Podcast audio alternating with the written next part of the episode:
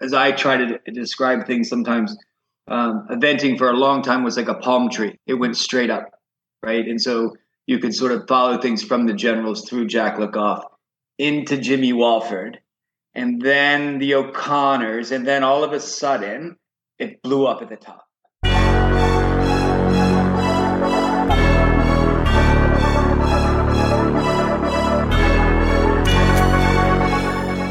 Welcome to the Major League Eventing Podcast, the show for eventing fans by eventing fans.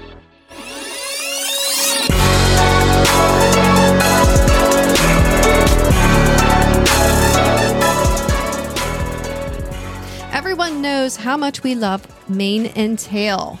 And recently, our little Stanley got a rash under his neck. Yeah, so right under his collar, he got a rash. He started scratching. It got really, really red. Uh, I got worried. Well, we got worried, We and we took him to the vet. So, as everyone knows, we've talked about before on the show that our Sparky has bad coat and bad skin. He's had allergies his whole life, and we've always struggled with that. And now here Stanley started with us, so we were very worried. Took him to the vet, and the vet said, "You know what the vet said, Karen? She said use mane and tail protect. Protect line. So here's the deal. You can use Protect every day on that hot spot, scratches, Rain rot, ringworm. ringworm. So uh, there's directions on the bottle.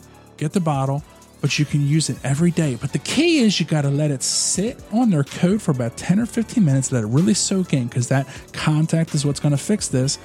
And let it dry really well. Don't let the water fester on there. So what we have to do is we have to let Stanley's collar off and let it air out Right. really good. We don't want any moisture, which we think is possibly him running around in creeks and swimming and all types what? of stuff. You know how the barn dogs are. You have a barn dog at all. So Karen, tell us a little bit more about the Protect Line shampoo. So it's a veterinary strength medicated shampoo that com- uh, that provides a complete cleaning and protection treatment of tro- of topical skin problems. Okay, cool. So it's antifungal, antibacterial, does all the above. Mm-hmm. Fantastic stuff. And it is pH balanced and safe for daily use. Yeah, so and that's what I didn't realize is that we can use it every day to get this stuff cleared up, and we're using it every day, and our dogs are.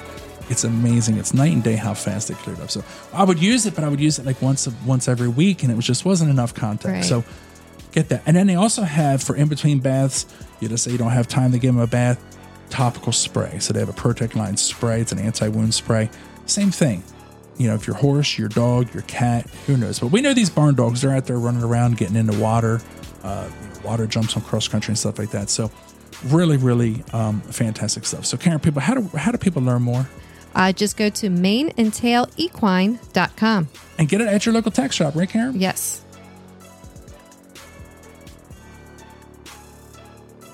Cooler weather is just around the corner, so don't let your horse get caught in the cold. Yeah, a turtleneck has your horse's clothing needs covered, Karen. They sure do. Don't let your horse get caught out in the cold on that first cold night of the season. Now is the time to shop and purchase your fall and winter blankets, Karen. So, how do people learn more? So, for sizing and temperature guidelines, you can go to turtleneck.biz. Trish Scott's got us covered and she can cover you. Trish is on with us to talk about equine mortality and medical coverages, which there's a lot of changes, Trish. So tell us what's going on in the industry right now and how can you help people? Yeah, there's a lot of changes going on the equine mortality medical coverage right now, and I just wanted to put the word out there that we don't have to be afraid. Changes are coming, but um, I can certainly take care of you know whatever you know whatever questions, concerns you know our, our vendors have. Right now, the biggest one is Great American is not offering any medical coverage to any renewals or new business. But and the thing is with our vendors, they're the one of the top three rated horses for mortality. So it's a very unique breed of animal, very unique training. So we need to make sure that your policy is covered. Um, I have access to some of the top rated carriers right now. They are all offering full mortality, medical, surgical, any coverage is needed for our vendors. Don't worry about it. Just give me a call. I'll be more than happy to walk through your current policy and make sure that your renewal is covering your horse. Not a problem. Just give me a call. I'm always available. 484 319 8923. Triple Crown Feed. Oh, Karen. yeah. Triple Crown, big fans of Triple Crown Feed. They have s- uh, t- tons of, of great products out there, premium stuff. Karen, what do you got to say over there? So, Triple Crown has formulas that are tailored to your horse's unique needs and help support immunity and gut health. Find your local Triple Crown feed dealer by going to triplecrownfeed.com. TripleCrownFeed.com. That's a little bit of a tongue twister. It is, it TripleCrownFeed.com. They have a great feed locator. They have a great feed com- comparison tool on their website. I encourage everyone to get over there, check out Triple Crown Feed's website, check out the different products, check out what makes them so special, and give them a shot, right, Karen? Oh, yeah. Support the people to support the show. Everyone knows our little mascot Stanley, and he was a good boy last year. So Santa brought him his very own blue box from Fairfax and Favor, and he got the Fitzroy mahogany leather dog collar, and he looks absolutely handsome. It has the gold shield buckle and the studded logo with the Fairfax and Favor logo on it, and it comes in mahogany and tan leather. So, if you want to get your favorite furry friend a dog collar, or if you know someone who has a dog and they deserve a special gift, go to fairfaxandfavor.com. I'm Robbie. And I'm Karen, and super excited about today's roundtable. Everyone loves our roundtables. Uh, this one is going to be a discussion on eventing safety. And we have three special guests. Uh, we have Danny Warrington, who was a previous guest of ours, episode number 34, and he's with Landsafe Equestrian. David Taylor, who is a course designer and also a previous guest, episode 65. And then new to us is Catherine Winter. She is the owner, owner and founder of Ride Equisafe. So, everyone, thank you for joining us. Thanks for Thanks for having having us. Awesome. Yeah, thank you guys. Yeah. Yeah, super. Super. So, um, so um, what we'll do is we'll direct um questions to each one of you. Um, but first, before we get into the discussion, um, can you tell us a little bit about what you do? Um, so, Catherine, we'll start with you. Okay, great. So, um, as you mentioned, I'm the owner and founder of Ride Equisafe, and we specialize in equestrian safety equipment.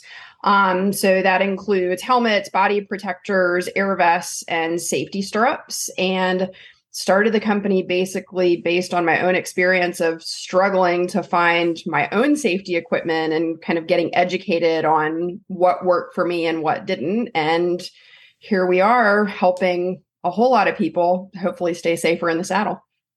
Great. And Danny? Well, we run LandSafe. Um, I hope by now most people know who we are and what we do. Um, I'm really excited to have Catherine on uh, with us. Uh, she is a great resource for anybody out there. Um, I'm going to plug her a little bit. she's she's independent, right? So she's not Charles Owen. She's not Uvex. She's not you know one case. She's not one of these companies. And so she's a great resource to to give independent information, right? And and why I reached out to you and said you should get her is because you know the articles and, and things that she wrote about after the helmet study, which we're going to get to. But uh, but she's a great resource for everybody. Thanks, Danny. I'll pay you later. Yeah, cool. All right. And last but not least, Dave. Uh, as uh, mentioned, I am uh, Dave Taylor. I'm a large R course designer in the sport of eventing. Uh, also, co-owner of Elevation Dressage and Eventing, located in Maryland, and uh, along with Danny, uh, a member of the Rider Safety Subcommittee within the USEA. Great. And also owner of a very fast corgi named Zoe. I will. That is my wife's dog, but I am I'm the one who held her in her highest glory after the race. yes. For anyone uh, who doesn't know, uh, uh, David's wife, Nikki, she owns Zoe, and she is the first winner of the Maryland Corgi Cup. So, Reigning champ. reigning First champ. So- Still wearing the the winning blanket. oh, Yes. I great. love it. That's awesome. Great. Um, all right. So, let's get to it. And Robbie, go ahead. Start yeah, us for off. sure. Oh, so super excited to have all three of you guys. I think that all three of these aspects really fit together with the safety. So I'm really curious to see what you guys all say. Um, but just to kind of get into it. So actually, just recently I was rewatching on YouTube, which if anyone hasn't I recommend it because it's just really cool. The 1978 World Eventing Championships that uh, that was won by Bruce Davidson. Uh, really cool. He narrated it and everything. But looking back at that, is a completely different sport than what it is today. Um, now, some people would say that it was safer back then than it is today. So, just wanted to hear your guys' thoughts. You know, Danny, your previous you know upper level rider. You know, we can kind of start with you and get your opinions on that. Um, I, I, think that I think that that's I per my personal thought is it was a smaller, better educated crowd, um, and I think that we've expanded beyond sort of a a group of highly trained, highly educated riders. Um, and so, as I try to describe things, sometimes um, eventing for a long time was like a palm tree; it went straight up, right? And so you could sort of follow things from the generals through Jack Le Goff into Jimmy Wofford, and then the O'Connors, and then all of a sudden it blew up at the top.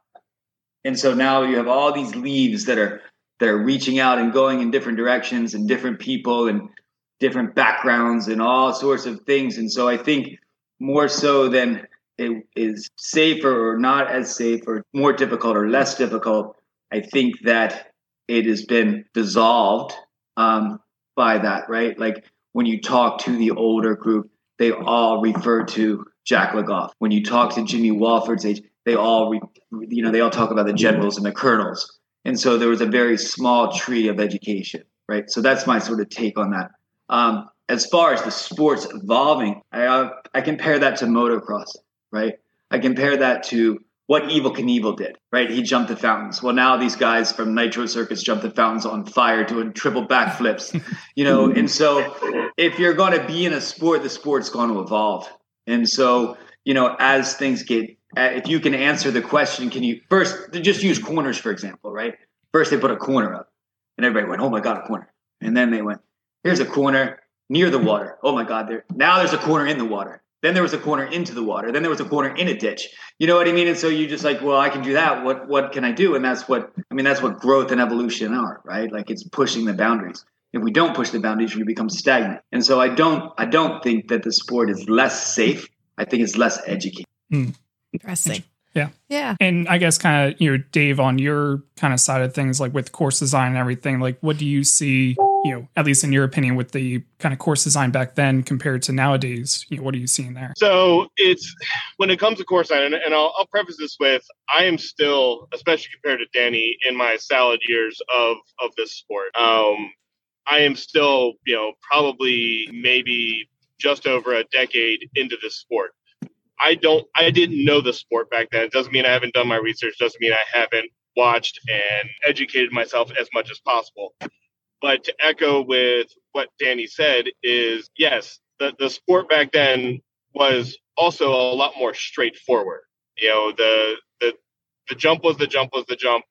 Here's the course. This is what it is. You know, it, it included the long format and it included you know these highly educated highly talented individuals and, and as we migrate to today's time in order to not be stagnant and because of the the loss of of the long format uh, our courses have have had to change and and become you know shorter more visible to spectators uh, more friendly to the the average rider and more attainable for them. But at the same time, again, not to it not be stagnant, we've we've had to change how we design courses and how we set them up to to challenge both horse and rider. So on one side, yes, the sport of, of yesteryear was was more straightforward, but with how we've changed the questions, how we've changed the fence design, and then the, the technologies involved, uh, I think that the fences have become safer. I think that uh, it, it's it's a you know it's, it's it's still an evolving sport. We're still changing. We're still growing. Uh, so I, I like I said because I wasn't around in this sport 25 30 years ago, I can't say for certain that yes, one was safer than the other, but I can say the sport has changed and we have tried to implement uh, safer technologies and and changing course design to allow horse and rider to make good decisions. Well, I, I just, just real quick, just to add to that, like I mean, you watched that 1978 tape, right? What what yeah. was the rule then? Three falls of horse and rider before elimination, right? So yeah. are we safer? yeah, right. Like you know, come on. Like there's a you know everybody's like, oh, the, the good old days, and then everybody forgets about the horses tying up in the vet box and not getting out of the vet box, and you know all those things, and we we can sort of look back and remember the past the way we want to, but at the same time, there's a reality to that pass, right? Like that was a uh, three falls of horse and rider before elimination. Like you, you, you look at people like that now, they'd be like, "Oh my god!" Right? Like here they are, like shoving people back on the horses, you know, taping them up. Go on, get done. So yeah, I think I think we are safer in that aspect, right? And Dave, I, I think you just you know as you touched on some things. I think that the 45 degree angle to the front face of a big table is one of the greatest things that ever happened in the safety of the, of the sport, right? It allows that horse's leg to to move back a little bit and it doesn't stop that. I think little things like that are huge, right? Huge in the in the thought process that the effort that we're putting into into the safety of the sport.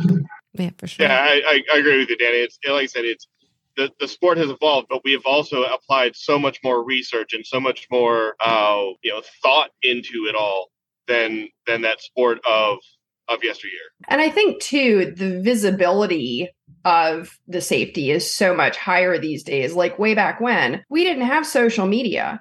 So, you know, fall videos were not going around the way they are now. People weren't commenting it, you know, it there wasn't as much of a broad dialogue. And when I say broad dialogue, I think some of that is good and some of it is a little bit dangerous if it's in the wrong hands.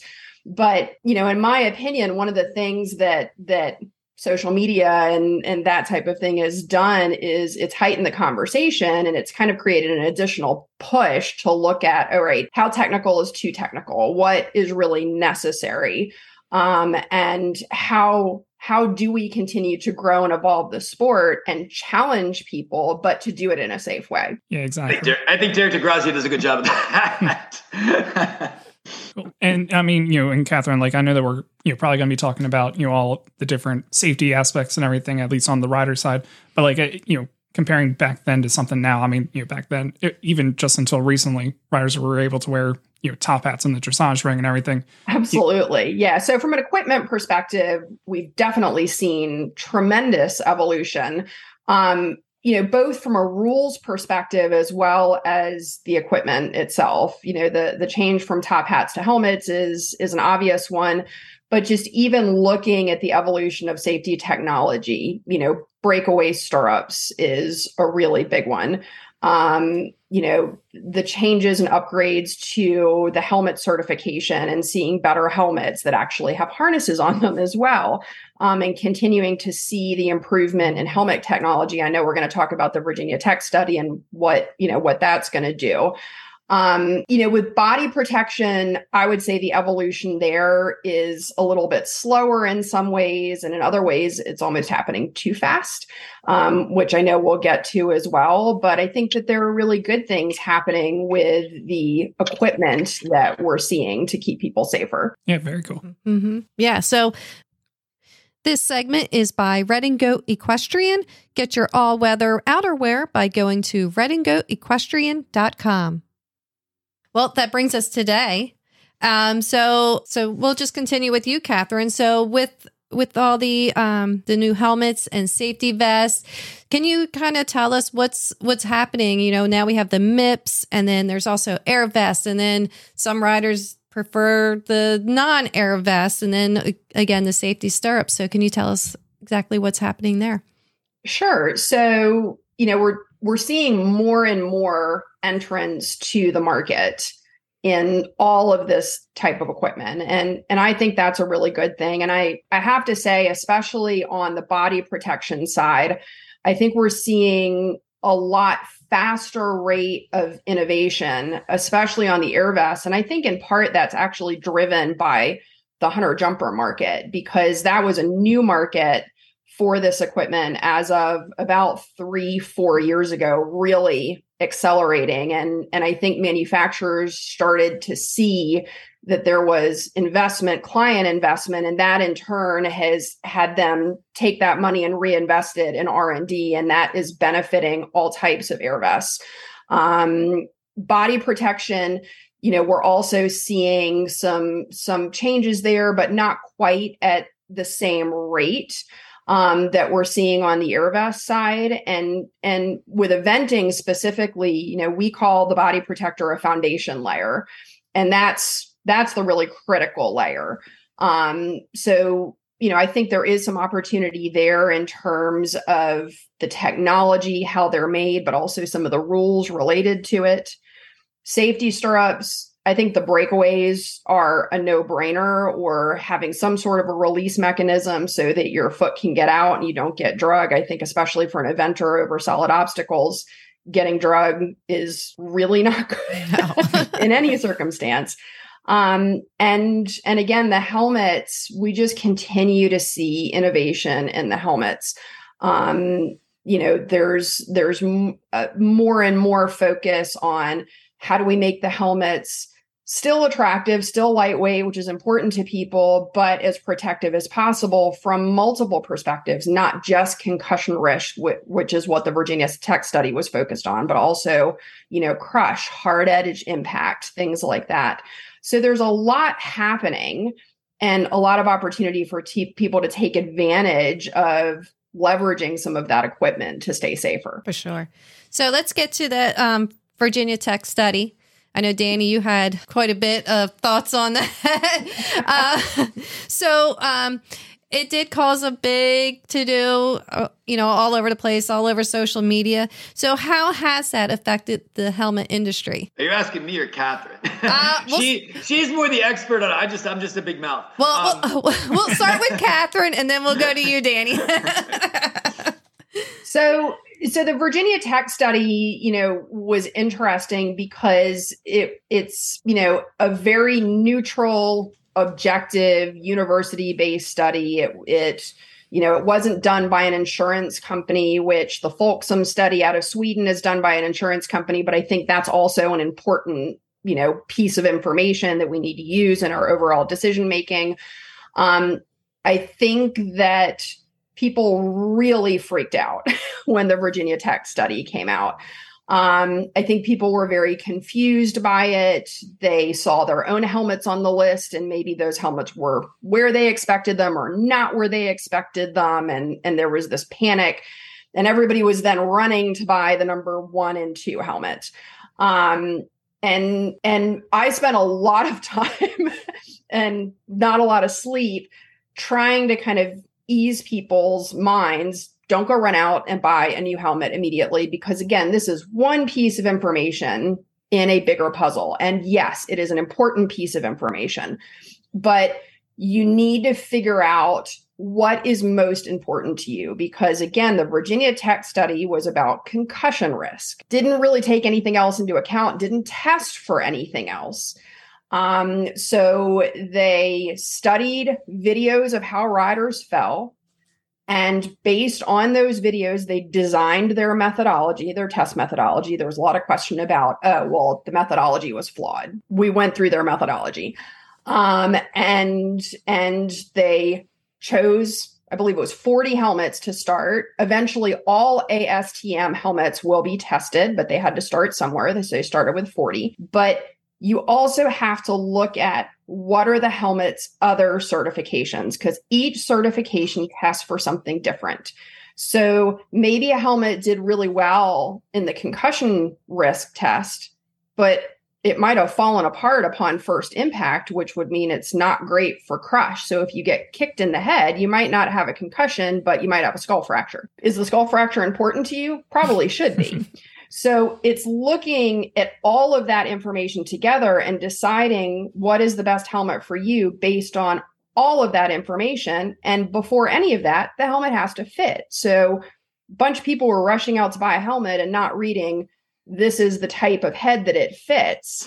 And if it doesn't fit you, it's going to move when the horse jumps a hard jump. And then it's not going to be where it needs to be to even prevent that concussion. So I could go on for hours about this, but that's the snapshot. yeah, I think. I mean, I, you know, that's why I wanted you on here because I think it's, uh, you know, you're non-partial because you're not representing one one company. Um, I one of my great mentors in all the safety stuff was was Roy uh, Burek from from Charles Owen, and you know, one of the great things he said one day we were talking about helmets and everything. He said, "Well, you tell me what kind of fall you're going to have, and I'll tell you what helmet you should wear." Right. And and that to me, that's an honest statement, right? He's like, "You look, are you going to have a high impact fall? Is the horse going to fall on you? Is it? Are you going to fall on the road? Are you going to fall on the grass?" You know, um, he was talking one day about you know they these riders were getting some concussions, but the helmets weren't doing having any impact, so they were cutting the helmets and seeing what was. Well, they figured out that it was a very soft ground month in, in, in Europe. And so the jump jockeys were hitting their heads on soft ground. The ground was taking all the original impact. So the helmet was doing no damage. There was no damage to the helmet, but the brain was still was still getting that angle of rotation, right? So you were still getting concussion even though the helmet wasn't. So there's just a million things that are involved in this. And so again, Gather, I mean, you know, the knee jerk reaction that the equestrian world sometimes has to things is is a bit it's a bit upsetting, right? Um, and I'm a victim of that, right? In 1980, we talked about body vests, right? They walked into the jocks room in 1987 in Richmond with the ransom body vest, right? Yeah. And basically, basically, it was a tissue, right? Uh, Johnny Franklin's mom had made it. It was a quarter inch thick. Uh, it, it, was nothing, and you should have seen the reaction of the boys in the room. We'll never wear that thing. That thing's a piece of crap. You, you, you wear that. That'll stop you from like all the stuff that people are saying about air vests now is what we said in 1987 about a body vest. Now, I will tell you two years later that those body vests were mandatory, right? And then it went from there. Um, and for me, that that grew as well, right? I wouldn't wear the ransom vest in '87. In '89, I wore. Everybody wore them, right? This is what, what how it went. But in the end, and I think it was 2000 and let's say 12 or maybe 14, somewhere around there. Uh, Charles Owen came out with the AeroWear Air Vest combo thing, yep. and I was sponsored by another company and I bought that vest, right? Because it was so much more to me more superior. So now it's bigger, it's heavier, it's all the things that I hated in 1987. So as we get older, right, we get a little bit hopefully smarter, um, and so you sort of re- reevaluate that stuff, right? And and Yeah. so so our knee jerk reaction to these initial things, mine to the air vest, right? A lot of people to this concussion study protocol, they go, well, it's concussion. Yeah, well, and you know, I'm I'm going to tell our stuff like, don't hit your head right? Dece- decelerate that impact with your arms, right? Get your chin to your chest, right? Don't lead with your head. All kinds of things that we can do not to hit our heads so we don't need the helmet, right? The helmet should be uh, encased, right? So start to think a little bit differently where I think a lot of people do just, they go, I got on a helmet and a vest, let's go. And, uh, you know, that's not, that's not really the way uh, of any other sport in the world, right? These, the, the safety equipment is the what if, not because of, right? Like Exactly. this is extra. Yeah. No, I, I like I said, I think um, you know, from from my side, the first off, you know, a helmet better than no helmet goes without saying, and and the, you know, kind of feedback everybody else, you know, a proper helmet is better than just a helmet. Um, I think this study, you know, a a great step forward and information we didn't have. I think a like this, you know, it may help us, the end user, a little. Dave's in Ocala. Uh, We'll be back to- We'll be, we'll be back. We'll be back to Dave later. that the, the as everyone in the horse world knows, Ocala has the worst service in in Oh, the country. gone. Yeah, now he's completely gone. Uh, We'll get him back. We'll Yeah, get yeah, them we'll back. Come Um, well, so they'll they'll bring me to this. So, um, just throw this out here. So, like the, the Western world, they don't wear helmets. I mean, you might see a couple wear them. Like, what what is their um safety measures? You know, like has anyone like looked into like their concussion rates and all that? Like, And I think I even saw in that study that like apparently there's some cowboy hat helmet thing. Yeah, it Yeah. didn't perform well No. For concussion. Um, I'm not, and I know it's an A. I looked, it is an ASTM helmet, so you know, so it has been tested for some basics.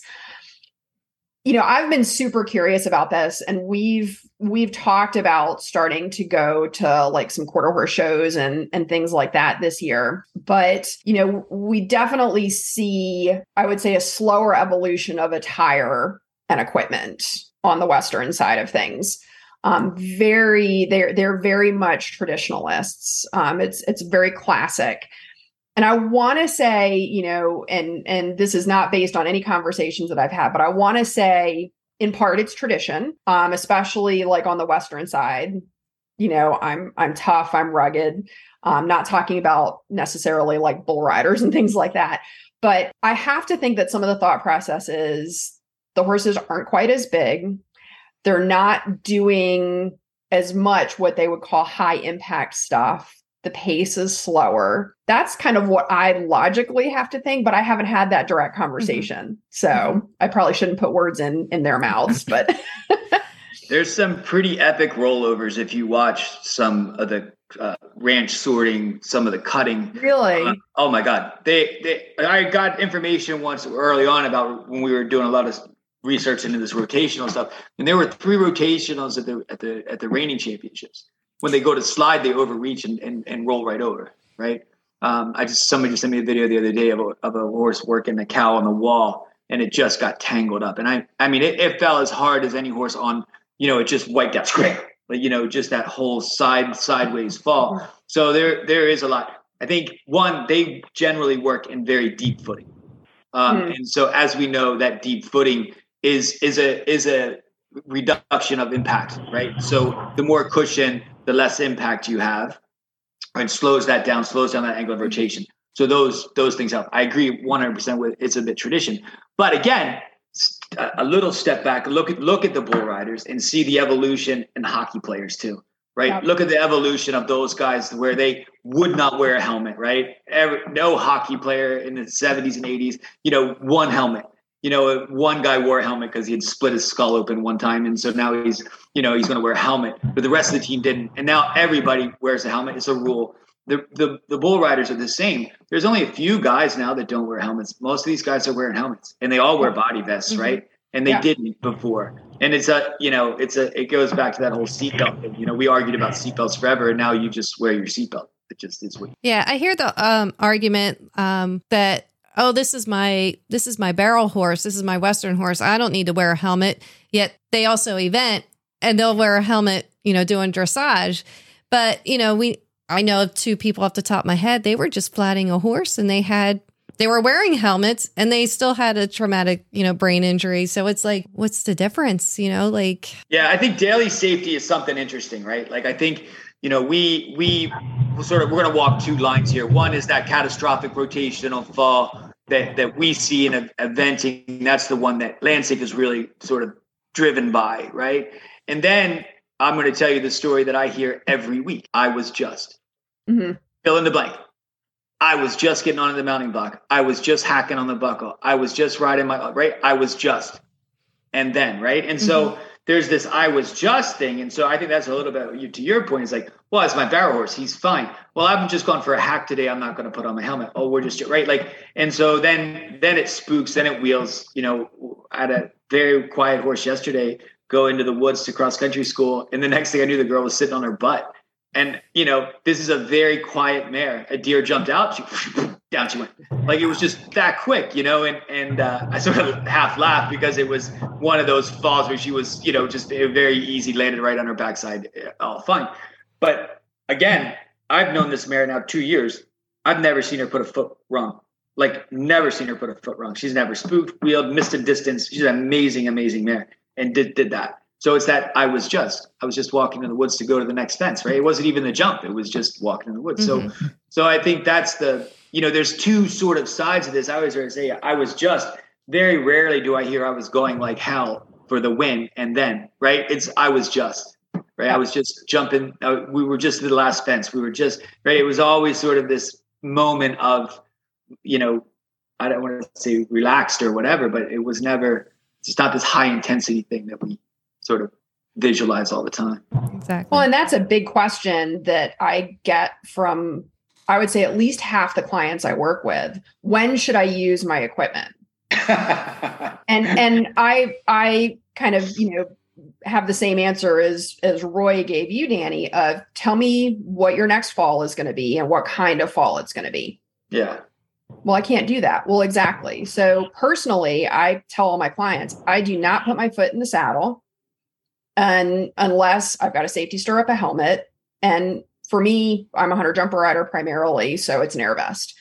Um, we have the technology. Why not use it?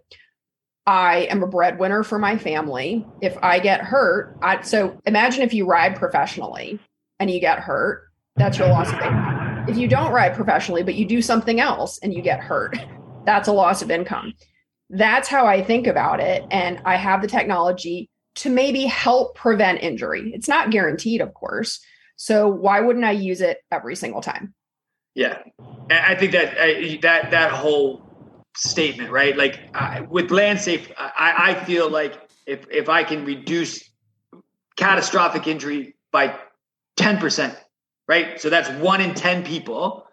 That changes the outcome of a fall because of some education. That's a huge uptick right? Yeah. I'm not saying that you take the program, you're not going to get hurt. You're going to get hurt. I tell people that all the time. Mm-hmm. Falling hurts. It's going to hurt. What Mm-hmm. I would want you to do is walk away, limp away, not have a catastrophic injury. Right. Those are the things that, that we're we're looking at. And so there's a reality to what all this safety is.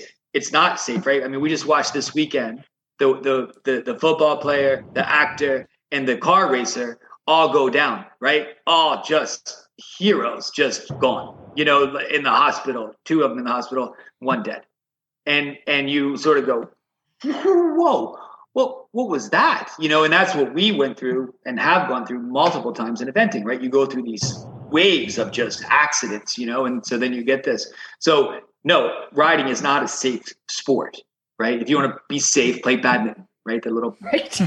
with a shuttlecock and a net, right? Like, you, you know, just remove all adrenaline from your life, right, and just be done. Um, so, so that that's safe, right? Uh, you you could hang yourself in the net, I guess, if you ran at it and clutched over. I, I mean, I guess there's some danger to badminton. Some there's somebody out there that had a heart attack playing badminton, and, and now you know, well, badminton's a bad sport. I, you know, I'm sure that there's that aspect of it, but but the reality is, if you're going to ride horses, you're you're you're playing at a at a high risk sport, right? Yeah. And whether you're, I say to people all the time, whether you're trail riding or whether you're doing a five star, it doesn't matter. It's a high risk sport, right? Because the animals involved, Right. right? Exactly. And I hear we have Dave back. So, Dave, can you take us through the cross country courses and what we're doing now to make them safe? So we, you know, we as we as designers and and we as a sport, I guess, you know, we talk touch base with the beginning is we're we're trying to keep things from being stagnant. Uh, and but at the same time, you know, we're implementing, you know, we we've got studies that have come through on, you know, acceleration and you know where a horse has to take off from. We're figuring out, you know, how you know the shape of a jump, the color of a jump, how that all pertains and how that all affects both horse and rider in how they perceive an individual jump.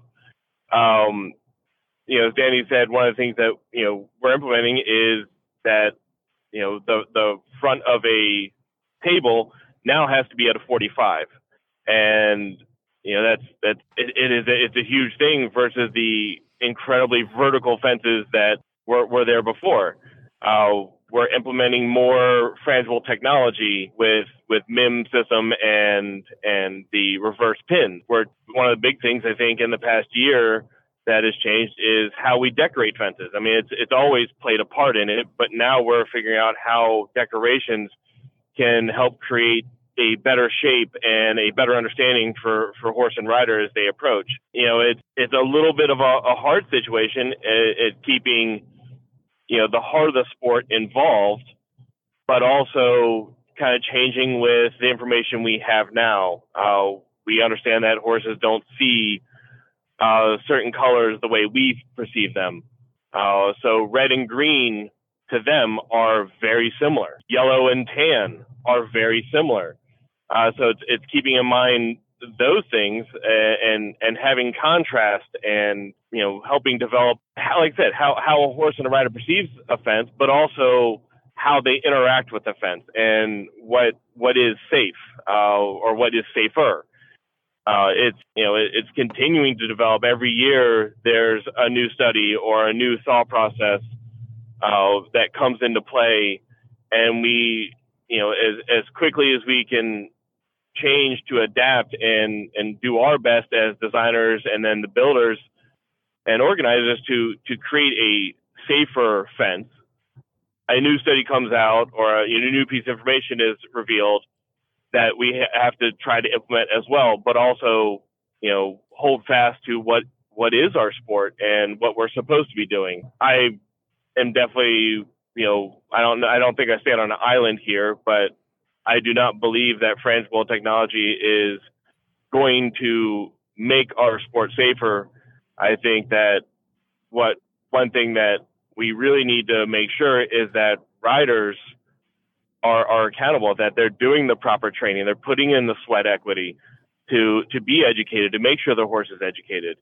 Um, you know, we can do everything possible to to make the sport safer, but you know, to touch base on something Danny said at the very beginning, is the riders of yesteryear were so focused on this sport. They knew it in and out. They knew their horse in and out. But I think we we discount a little bit where you know the the responsibility a rider has in today's sport. That just because the horse can doesn't mean they should. Just because the rider wants to doesn't mean they should. Uh, you know, it, it's it's something Danny and I have talked about several times, uh, and just in discussing uh, the sport. But the riders have to be have to be ready as much as the horse has to be ready for for a level and for a cross country course, regardless of the safety uh, measures that we put in. I think you know start talking about the the the level, and we sort of go back to the to the 1978, right? Like that. Those the that that's a different era, right? Like how many of the kids that are out there today grew up fox hunting, even maybe had the chance to go fox hunting, let alone like hunt two or three times a week, right? Where you know he sort of grew up in that Chester County, Northern Virginia, fox hunting, steeplechasing background. You know, you had some some outliers from California. You know what I mean? Like that came east. You know, and so this this ability to to have this true cross country seat, yeah, this true cross country riding, yeah, the the Boyds and the Phillips that that are, that that are a bit not as polished as you know sort of some of the the West Coast riders, I want to say, and and and but they have a better. I don't want to say better because that's not really fair, but they have a they have a, a more of a cross country seat, right? Lucinda Green will talk about that kind of thing, right? That that um, Christopher Bartle talks about the what if position. You know, like what if he hangs it? Like what if he pecks on the landing? What if you know? And and so not this sort of forward seat practice of always you know the perfect distance, the perfect thing, the perfect ride, the crest release, you know, all of those things that sort of stem out of the hunter jumper world, the equitation world that when they get to our world are great until you drop down a bank or, you know, where stumbles on landing or those sorts of things. And you, you've fallen away from, from cross country riding. Yeah. And I think that, that I think that, you know, the two and I, I, go back to the palm tree, right? The Lucinda Green, the Jimmy Wofford, you know, sort of being able to stay behind the horse, yet stay with the horse, you know, um, in that little bit more defensive seat. Um, I think I think that is that that riding is developed at home, not in a, at, like at home running across fields. You know, I mean, right? You, you guys are big Boyd fans. You know, that that's a great place to grow up. You know, if you grow up at Boyd's, like he, he's got a gallop. He's got cross country fields, right? Those those kids are going to come up a little bit different. The people that are there are going to ride a little bit better just because of the opportunity versus the rider that's in, you know, Michigan who has an arena and they go cross country schooling once a month, you know, two hours away.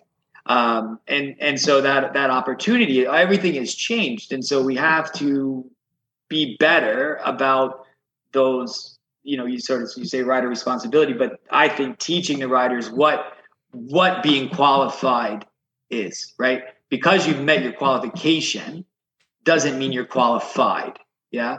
And so and and i think that that's you know that's a that's a industry wide movement right? That's not a rule. We can't rule that in right? We have to create a, an industry that says look you know we're here we're here to help you we're here to hold your hand we're here to guide you in a way. We're not by me saying you have to do 10 preliminaries before you go intermediate isn't me keeping you from going intermediate.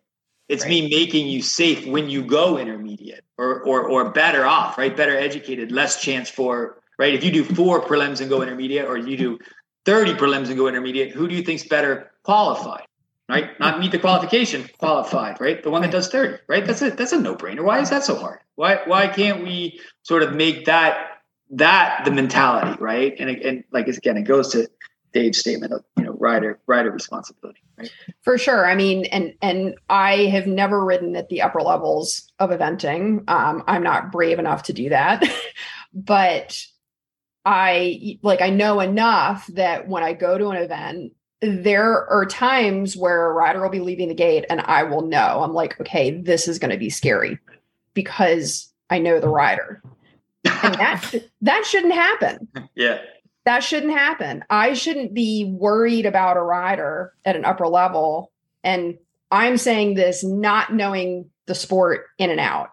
Um like you guys do, but if it's enough that I know that it might be a worrisome ride, I think that that's something to be concerned about.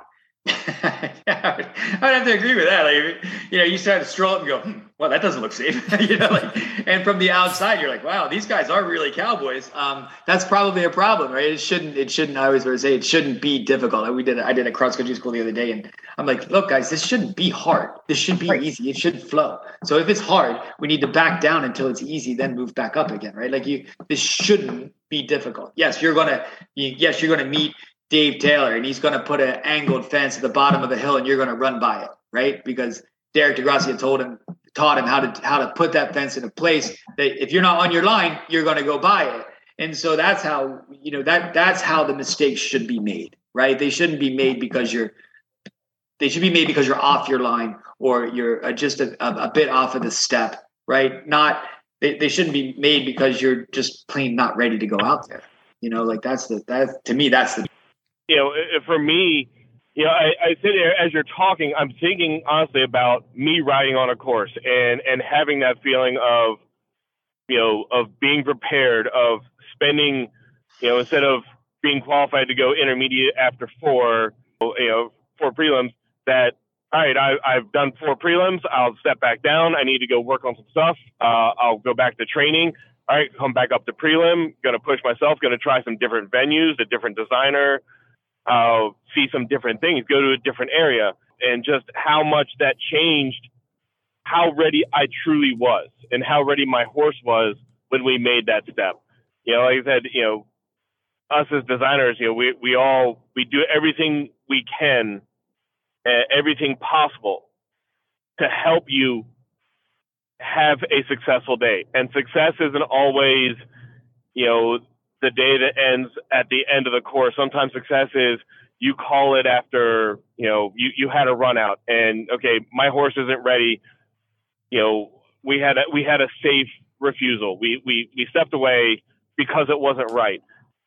We, we strive to make sure horse and riders can have those safe days, can have successful days and, and have education and, and grow and learn but also, you know, is having those moments where, you know, you pull up and go, today's not our day. We're going to go back home. We're going to go back to school. We're going to learn some more. We're going to come try it again another day.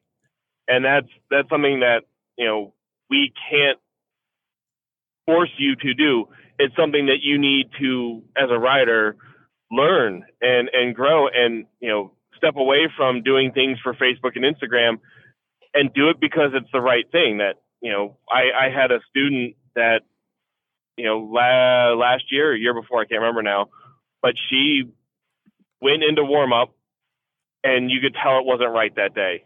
And I couldn't, t- I didn't want to tell her she couldn't go. I wanted her to tell me she shouldn't go. And the moment she turned to me and said, today's that day that I should just go home and we need to go back to school and we need to go practice. That was the biggest eventing win I've ever had in this sport is that watching someone else put themselves and their horse above all else and their safety and think about it before they even got to the start box. Dave, I think that that is huge. And to me, the, you know, I just had a big light bulb at the very beginning of your statement of the success is not finishing the course. The success is having the ability to say, hey, I can safely finish the course, or I have homework to do and I'm going to stop now because I know what the homework is and I'm going to go work on that so that I can get across the finish line another day. I think that that would be an amazing mentality for more riders to adopt because at the end of the day, they're going to have more success crossing that finish line if they have that mentality. I think that's huge. Yeah, yeah so there's something in the aviation world, and I'm not an aviator by any means, but you know I enjoy aviation.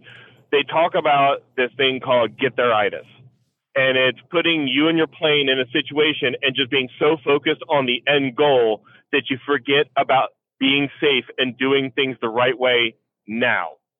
That you know you have a decision early on to go. I shouldn't I shouldn't fly there today because there's cloud cover and I'm not rated to fly in clouds or my plane doesn't have the instruments. But you know, pilots sometimes get so focused on needing to get there that they've already left for the trip that they then have an accident or they get themselves in a situation they don't know how to get out of. I think it's something very uh, common in the horse world is that once a horse and rider get out on course, they're so focused on those finish flags that they forget they can just say, I don't have to go there today. I don't have to get to the finish flag today. I can pull up now safely, go home, do my homework, and come back and try it again when I'm when when things are are better. I, I, that, I mean that that's that's exactly the the the time thing to me for the younger riders. You know, they're they're focused on their watches and they're focused on making time and not, you know, not not dude. You put five in the four because you scrambled over the in, or you put three in the five you know what I mean? Whatever that sort of range is, they're, they're just smiling ear to ear. You're like, holy cow, that was horrifying, right? Like everybody else in the room is like, Jesus. And they're just like, keep going, right? They don't even know.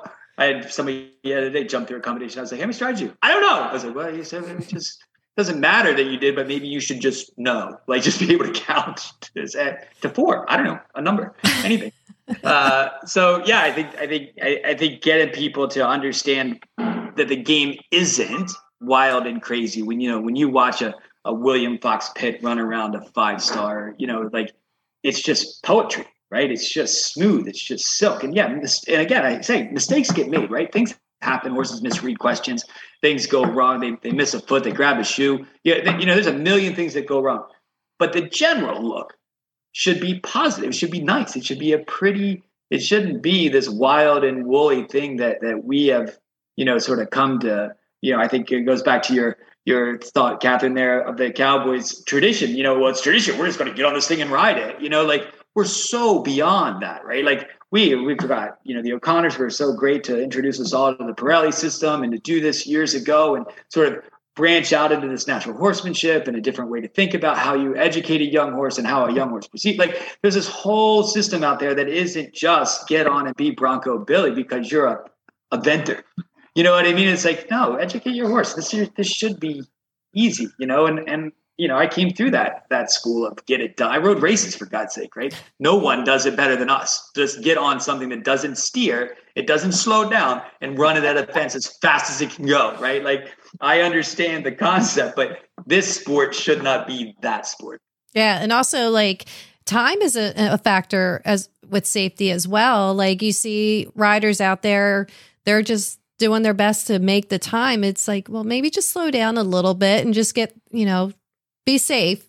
And then, you know, maybe the next event, you know, work on your time and, you know, try to get used to the speed factor as well. Yeah, you should be able to make time. You shouldn't have to try to make time. You know, at the, especially at the mid levels, right? Like you got to go fast. I always sort of say preliminary. Now you have to sort of try. You have to go a little bit to make time um, you know, when you're doing a five star, you gotta you gotta put the throttle down. You you gotta go for time, but you know how to do it. You know where to do it, right? You don't leave the start box like just going as fast as you think you should go. You know, you you use the ground, you use the time, you save ground, you you know let the horses breathe up the hill, you let them run down the you know all of those things, and you you save them where you need to save them, you use them where you can use them, and and and it and it helps, but. I, I think that that again goes to the, the lack of education from from the coach's standpoint, the, you know, the trickle down effect has come from the palm tree again, right? It's like, well, I didn't do that, so we're just going to go for time. Well, you know, we we need to. I think we, I think we as a, like I said, I think we as a sport need to do a better job of, of getting that that word out there. You know, it's not about time. You know, like I very rarely, and I thought, you know, it was interesting, uh, and I think again, it was Fox Pitt said, you know, he very rarely makes time at a horse trial. Why? why waste the horse at a horse trial, right? We're going to do it at a championship. We're going to do it at a long. We're going to do it at FEI, right? We're not going to do it at a horse trial. We're going to give them a nice run at a horse trial. And I think a lot of people just miss that completely. You know, like we're not every horse trial is not to be won or to be gone for, right? You know, you should stagger you know yourself in a way that it's like this one is a, is the first one we're going to go around we're going to get a nice education then the next one we're going to try a couple of things and the next one we'll start to put a little time into it and then by then you're sort of looking at if if you're if you're a qualified rider right uh, graded rider then then you know, your fourth or fifth or sixth level then you're starting to go okay now now i got a feeling for this horse horse has a feeling for the course now we're going to start to see we get get them a little fitter so that when we go next in two weeks or next month to FEI, we are footstep perfect, right? Instead of going out that first or second one trying to trying to bang it out. Right. Just a thought. I think I think that also goes to to goal setting as well. And and this kind of touches a little bit about what we've been talking about and you know, Dave, some of your statements that you know, what is the goal for that particular event? And it's not just to finish and to win. It is, you know, is my goal to maybe be more conservative on time, but to, you know, take the more technical routes and to be really smooth and, you know, try and hit everything out of stride or whatever the case may be. But to to identify more of those interim goals that will lead to you having easy, smooth courses where you get 30 under your belt and you feel really competent to be able to move up, for example, because you're learning how to ride every bit of the course in every circumstance that can possibly get thrown your way. Right. I'm just, I, I, just real quick, you know, you have three different people on here, right? I do LandSafe. She does helmets. Dave does course design. And what did we, what did this conversation come down to? The riders, right? Right. It, it, right. It, it circled right back to, yeah. Look, we can put a helmet on you. I can teach you how to impact the ground better. Dave can make the fence perfect. But if you go out there and don't do the things that you're supposed to do, we we struggle to help you, right? And I and I think that that to me, I just sort of I'm, I'm listening to this conversation, just sort of shift this way back to rider responsibility, back to education, and and I think that that we all are tools to help you as riders become more more proficient in what you do. You know, we're going to give you the equipment. I'm going to teach you some things to help protect yourself. Dave's going to make the fences the best that he can make so that you can do it. We're going to design the course so that this can be, you know, the best experience that you can have, right? And so uh, these three things all have to combine for you. And and my saying and, and Lance is right horse, right rider, right level. And if yeah. you do those three things, there's no problems. There's never a problem. It's it's when you remove one element. Wrong horse. The horse doesn't have enough skill wrong rider doesn't have enough experience wrong level too high right? Like it just even even like don't take your advanced horse trail riding in wyoming. It probably will wheel spook jump off a cliff right? Like you got to put your horses where they belong right you know? Um and and and that. So i think i think that that's a very very cool sort of thought process that we just sort of came to. Yeah for sure. Yeah, it's uh, it's actually fine that you brought that up. I've been taking notes, and rider responsibility seems to be kind of the theme of all of this. So yeah, it, it kind of brings everything together. Yeah, there's nothing there's nothing one of us can do, right? You could put a helmet on, but if you're not if you're not balanced through a turn, it doesn't matter what Dave did to the fence because you slipped on the turn going to the fence and fell down, right? Like we so so now and you fell on your shoulder because the horse wiped out sideways. So now the helmet, the vest, that does you no good because right. you didn't even come separated from the horse. So so you had all the equipment. Dave did his job, right? I did my job, but you you went around the corner too fast on on bad ground with the wrong studs in, and down you go, and and and everything's just gone again, right? And so it does come back, it does come back to you or me. it's always Danny's fault. that is, that's true. That is true. Somewhere along the way, I had something to do with it.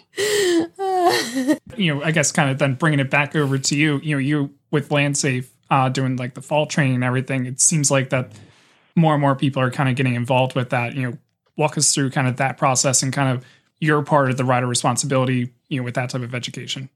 Yeah, I, I think, you know, I was, it was funny. I was, I had uh, Dr. Anderson, Kathy Anderson up at Fair Hills uh, Christmas party the other day.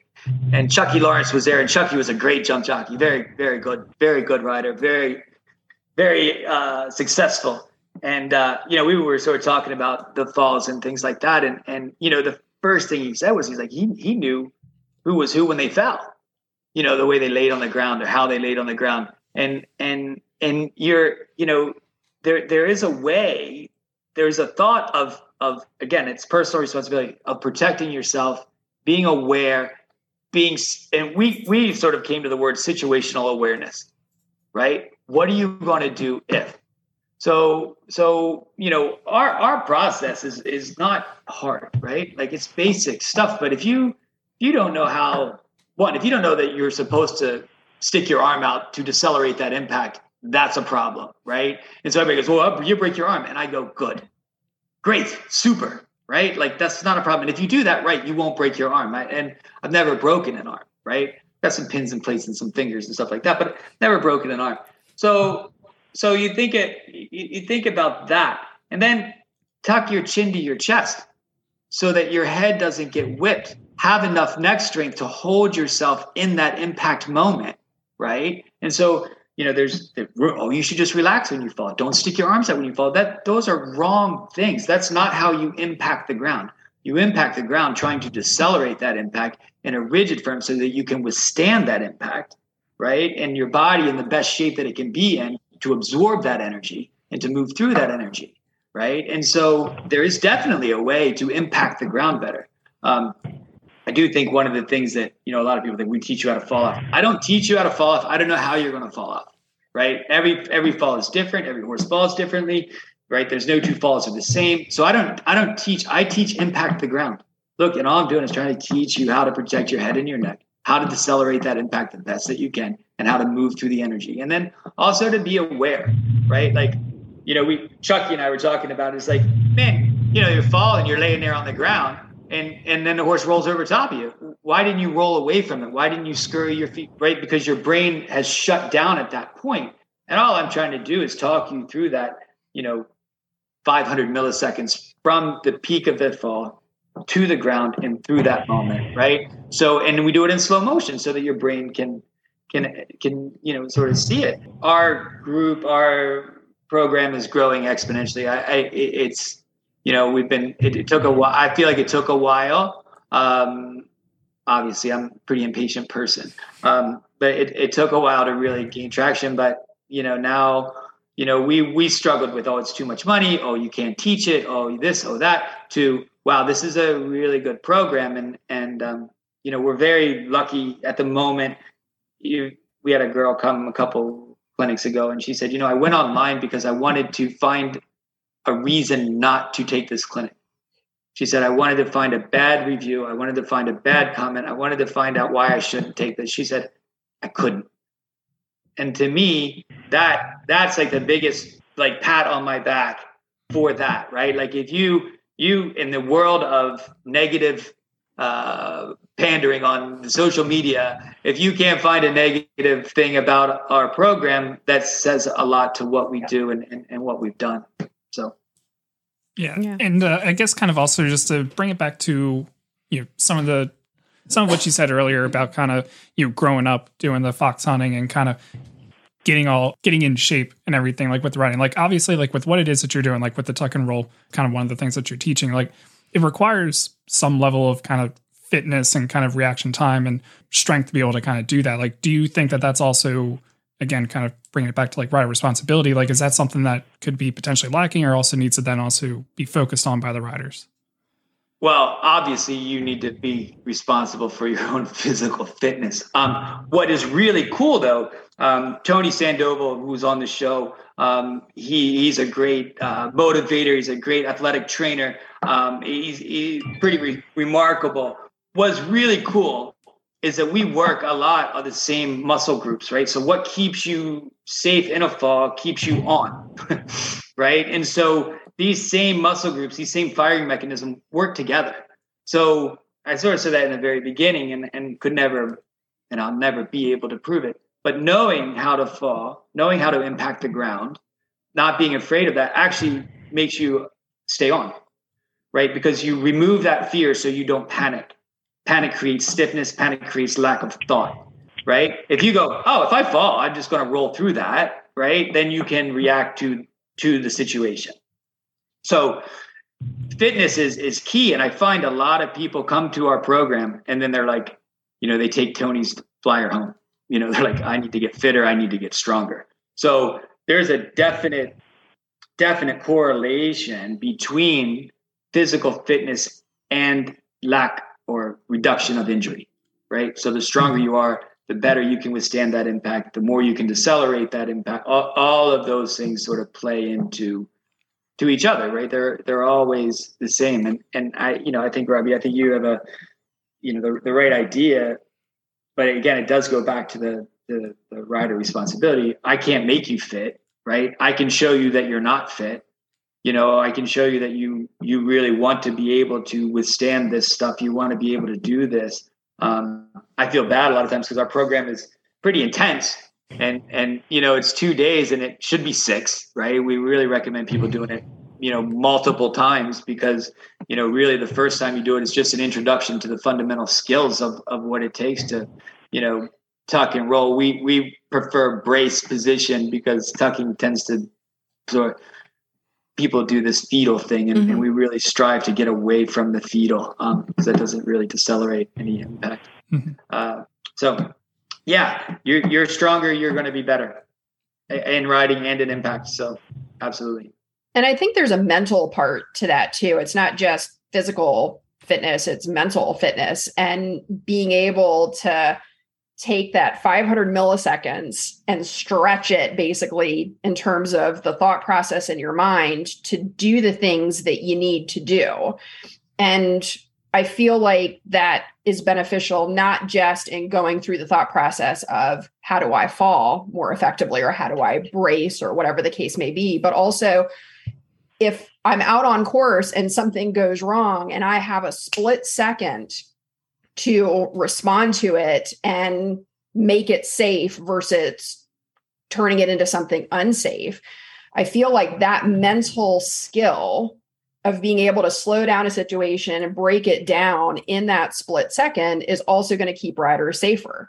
Um, and that's something that there's, I, I know, at least on the hunter jumper side, a lot of people are using sports psychologists um, to to learn how to do this more effectively. I'm not as familiar on the eventing side if if the riders take advantage of things like that, but we see a lot of it, especially for younger riders and amateur riders on the hunter jumper side. Um, and and it's about visualizing and slowing time down so that you can make more effective decisions that are going to keep you safer but also result in better overall outcomes no i was saying that you know I I've I've taken Danny's uh, clinic what four or five times now, and you know talking about the mental aspect of it. I you know in doing that, Danny's thrown me off of his his you know simulator every which way he can, and I know he still has more in his pocket. but what I've what I've learned out of it is one, you know, it's not you know, yes, he's not teaching you how to fall. He's teaching you how to impact the ground. And what one thing I think I've gained out of the clinics more than anything else, and I've fallen, you know, several times, you know, since my last ride on, on Danny Simulator, but it's when a horse has a misstep, I find myself now in that split second going, where am I going? How am I getting there? Am I am I staying on? You know, is this where I'm headed? Is this where I'm putting my body? And you know, wh- whichever way the situation goes, whether I do come off and you know get up afterwards, brush the dirt off, go, okay, that went about as good as it was going to go. I, I I've retained, you know, this reaction in that that five milliseconds that I, I came through safely on the other side. Or, you know, the horse figures itself out. I realize that, you know, the best place to be is still on top of the horse in that situation and I gallop off. I find myself looking back going, because I've practiced this, because I've put thought and effort and energy into, you know, the trying to be as educated as I am on all sides of the sport, including how to impact the ground and and looking for, as Danny calls it, that soft spot. As I'm galloping away, I'm going, this this is that moment for me as a rider that I appreciate it and and mentally it gives me this you know just I, I knowing I have this plan B and C and D, you know, as I'm going around a course, that when you know because we we don't know everything when we head out on course. We don't know you know where how the horse is going to react to every single thing. We can be as educated as we can on the riding side, but having this mental exercise of, yep, this is this is where I'm going. This is how I'm, you know, okay, this this is now happening. Now I'm looking for my exit plan, or you know, am I going to be able to, ride this one out safely? It it there there's something so empowering mentally having having gone through this program and and knowing that there are options other than being the victim that it it it, it even explain how good it feels when things aren't going right and you can have a quick plan and kind of f- start to figure your way out of it. And we, you have that recorded, right? Because I want to use that as a as a as a statement for our program. Dave, you brought a tear to my eye. Oh, I appreciate that. As a, to dry Well, that off. like to dry that off, man. Complete side note: Touch me deep. you you know I'm 100 percent uh, the biggest proponent of your program ever. You know, every rider we have come into our barn, we encourage them to to to participate in this in this clinic with Danny and Kelly. You know, I've I've been lucky enough to not only you know I met Danny and Kelly years ago at the convention, uh, the USEA convention in Fort Lauderdale. The first time I met them, Danny and I hit it off because we talked about this program. We had them out, you know, two three months later. And then since then, you know, I've I've followed Danny to Kentucky. I've helped him. I, I've learned how to operate the machine. I've you know I've been there watching other people. I've I've learned more about you know it's the same way with eventing. I've learned so much more about you know how people fall by sitting and watching than I have doing it. Uh, Danny's done the other way. He's learned a lot more about falling by falling.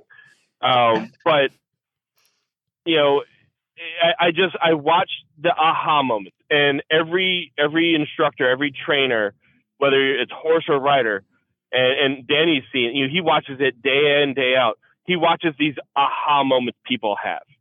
We live for the aha moments where they just uh, something connects and they hold on to it. And and for me, this program has has created that aha moment in myself, and have I, I've then helped others have the same aha moments. And it just you know, you know, if if I could give a ringing endorsement for something every rider should do, it's this. It's it's figuring out how to find a plan B or a C. You know, figuring out you know in in the worst situation possible, you have that time you know, to to to come up with an, a new plan. Um, you know, it's it's I, I I hate that I love this program so much because I want to do it more and I want everybody to do it and I wish they would. I wish every event writer, you know, in the USEA would come do this program at least once. Because if they get on it one time, they come do it one time, they will come back and do it again. And they will, you know, figure out that you know, as much as we prepare, as much as we get the right equipment, as much as we get the right horse, and as much as we learn how to ride the right way, you know, if we don't learn how to, you know, be prepared for the bad side of our sport, you know, why why wouldn't you prepare? You know, it, it it's just I, I it's, it's beyond me, but this that that program, Danny's program, is one of the best things that's happened to this sport in decades. And we can end on that. Sorry, I, I went off on a tangent. I apologize. Yeah, I think it's good. I think it's- well, super. Come. Catherine, you can pay me. Just pay Dave directly. Okay. there you go. oh, that's awesome, though. Yeah, awesome. So, you know, I think that uh, you know, we'll start winding things down here. I mean, it, you know, at least kind of going forward, any final thoughts with you know today's conversation, kind of going forward with the sport of eventing and safe. Let Catherine go first. I mean, I think I think people need to educate themselves. You have to make the most informed decision for yourself. I, I feel like that's a huge part of rider responsibility. So that goes to everything we've been talking about, making sure you've got the right horse, the right level, the right coach, the right equipment, um, and really having a a good heart to heart with yourself to make sure you've got all of those different components to stay safe. Catherine, can I ask you? Uh, can you you have a great you have a very good following. Um, I pushed you a bit when you were doing this stuff. Can you put a, a, a post out for everybody for that that the Swedish Folksam study because that that that helmet study that Sweden did was unbelievable, right? Like it, it's non-biased. It's done through an insurance, like, and so you could take that information and compare it to the information from Virginia Tech, right? Yeah. And then, and I think, you know, I think that would be a great help for everybody, everybody in every sport, right? Um, because one, um, you won't say it, but I'll say it. You know, our ASTM isn't necessarily the best standard in the world. Not the most stringent standard. right. So Catherine won't say it because she can't. She's in that industry. I can. Um, and so, so when people say, "Oh, it's ASTM approved," I sort of go, "So." Um, you know, there's a lot of other standards out there, and I think the Swedish study did such a better job of an overall comparison in in all of the things. And so I I don't I don't have that I probably could, but you probably have that at your fingertip. And yeah, I actually, if if you go to to our website, which is www.rideequisafe.com, and you go to the blog section, I think as of today, the last three blog posts were all about the Virginia Tech study, and the very last one, the most recent, has a bunch of grids showing. One of them shows the Folksam results compared to the Virginia Tech results. Another one has a grid of all of the helmet certifications for each of the 40 tested helmets with the Virginia Tech study. So you can look at all of the information to make an informed decision versus just looking at the five star rating of the Virginia Tech study. Right. Right. Which I think is, is again, you know, I think we, we sort of started off talking about this. I think that that that study is a step off point for education for people to have have a place to go a thing to look at. I think the the swedish study is a good one and and it makes them more aware of hey actually i don't care how much bling my helmet has on it. I care that it's crush proof. I care that it has mips i care that it that its concussion rating is high. Everybody's going to care a little bit about something different um, but we're gonna we're gonna have a better a better source. And i think you know i'm gonna i'm gonna lean on you a little bit here to to help guide us because you're the pro and I'll, I'll, guide everybody on how not to use the equipment. Okay. there you go. Hey, I like both ends of the spectrum: how to use it, how not to use it. there we go. yeah. So, Dave, uh, you know, any thoughts? You know, kind of going forward the sport. You know, either on any on anything that we've talked about today. So, you know, I kind of you know, as, as we go through this conversation today, you know, there's a couple things that just you know really you know that I, I, think about with with today's riders uh, and the horses we have, and I think one of the first things is you know one one thing that I encourage my students to do is slow down. We you know we don't there no one has to be in a race to get anywhere fast. Do it the right way. Be educated. Have the right equipment. Get the right training. Get the right horse. Wait for the right time. We we you know we don't we don't have to be in in a race. There's there's no no first prize for getting to you know upper level eventing faster than someone else. Take your time, get educated. Uh, the other thing I think for me is you know if we kind of take a step back and look at when things go wrong in the sport, you know, whether it's injury or, you know, something happens at a big event, um, people tend to turn to social media and start you know, complaining and getting on there and going, well, you know, what's wrong with the, the sport? If there's one thing I can encourage every person who goes to hop on their keyboard and start typing something out after something's happened is get involved. Get involved in this sport. You know, get involved. Go, go walk, you know, even as simple as go hang out with a course designer for today, for a day, learn why a course takes shape. Uh, go on, on course walks, uh, go volunteer, be part of a bigger part of the USEA. Go get on a committee. Go, you know, be involved in this sport. You know, if if you truly believe that you have an idea that could, ha- you know, make this sport safer, don't just put it on Facebook. We need your help. We want your help. Get involved in this sport. This sport goes nowhere without all of us. And you know, I, I, that, that to me is one of the biggest encouragements I get is, is get involved. Yeah. Amen. Yes, definitely. So I guess we'll wind things down. I think this was a, a great conversation. Um, I'm sure we could probably go on for hours about everything, but um, I just wanted to thank you all for joining us today. And um, we'll just leave it with how do our listeners follow along? So, Catherine, how how do they find you? Yep. So I mentioned the website, www.rideequisafe.com, but we're also very active on social media, both on Instagram and Facebook. Just Ride Equisafe all together, one word is the forward slash or the at sign. And we try to publish educational tips, safety tips, um, as well as you know new product alerts and and new technology that's that's coming up so that people can kind of explore um, one thing I'll say, and Danny has mentioned it, we try to be brand agnostic. Um, and really, what we're there for is to educate and inform so that people can make the best personal decision for themselves to stay safe. It is not one size fits all. And Dave? Uh, so, you know, again, the business is Elevation Dressage and Eventing. Uh, and then my little shoot off of it is Elevation Cross Country Design. Uh, you can find us on Instagram and Facebook, uh, Elevation Dressage and Eventing, and you can find me on Instagram at, at Jump All the Things. Uh, but the other thing I encourage is anybody listening, uh, if you see my name as the court, listed course signer on an event that you're competing at, feel free to come say hi. Come talk to me. I, I geek out about cross country design and I can talk your ear off I can walk you through every step of it. I encourage you to come say hi and, and ask questions. And Danny? Well, we're www.landsafeequestrian.com. Um, I'm really bad at Facebook. So uh, you guys saw I was late getting in here because I can barely get a computer turned on. Um, but yeah, so that's it. That's us. Um, you'll talk to Kelly. She'll get you organized. Um, we need an indoor and 50 amps of power. We'll come. Awesome. Can't wait to get we go. there. Yeah. Um, yeah, we're we're we're excited. We'll come wherever you are and uh, do it soon because I'm going to stop traveling soon. I'm going to make you all come to Ocala, and I'm just going to set up shop down there so I can stay warm all the time. Ah, not a bad idea. yeah, that's it. I'm just gonna I'm gonna cut And go deal. fishing. And go Yeah. fishing. right. Yeah, yeah, yeah, yeah, exactly, exactly. So if you want me to come to you, better do it soon. All right. There we go. Karen, Robbie, thanks for having us. Um, I really, really am honored to be here um, on the first podcast back. Um, you know how we feel about you guys. We love you very much, and uh, man, I, I am I am super, super honored to be here. Thank you very much.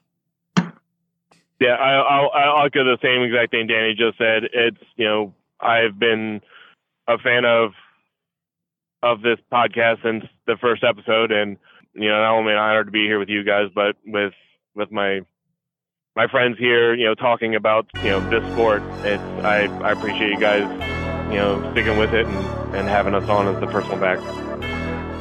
Thanks for listening. If you enjoyed the show, please subscribe and never miss an episode of the Major League Eventing Podcast.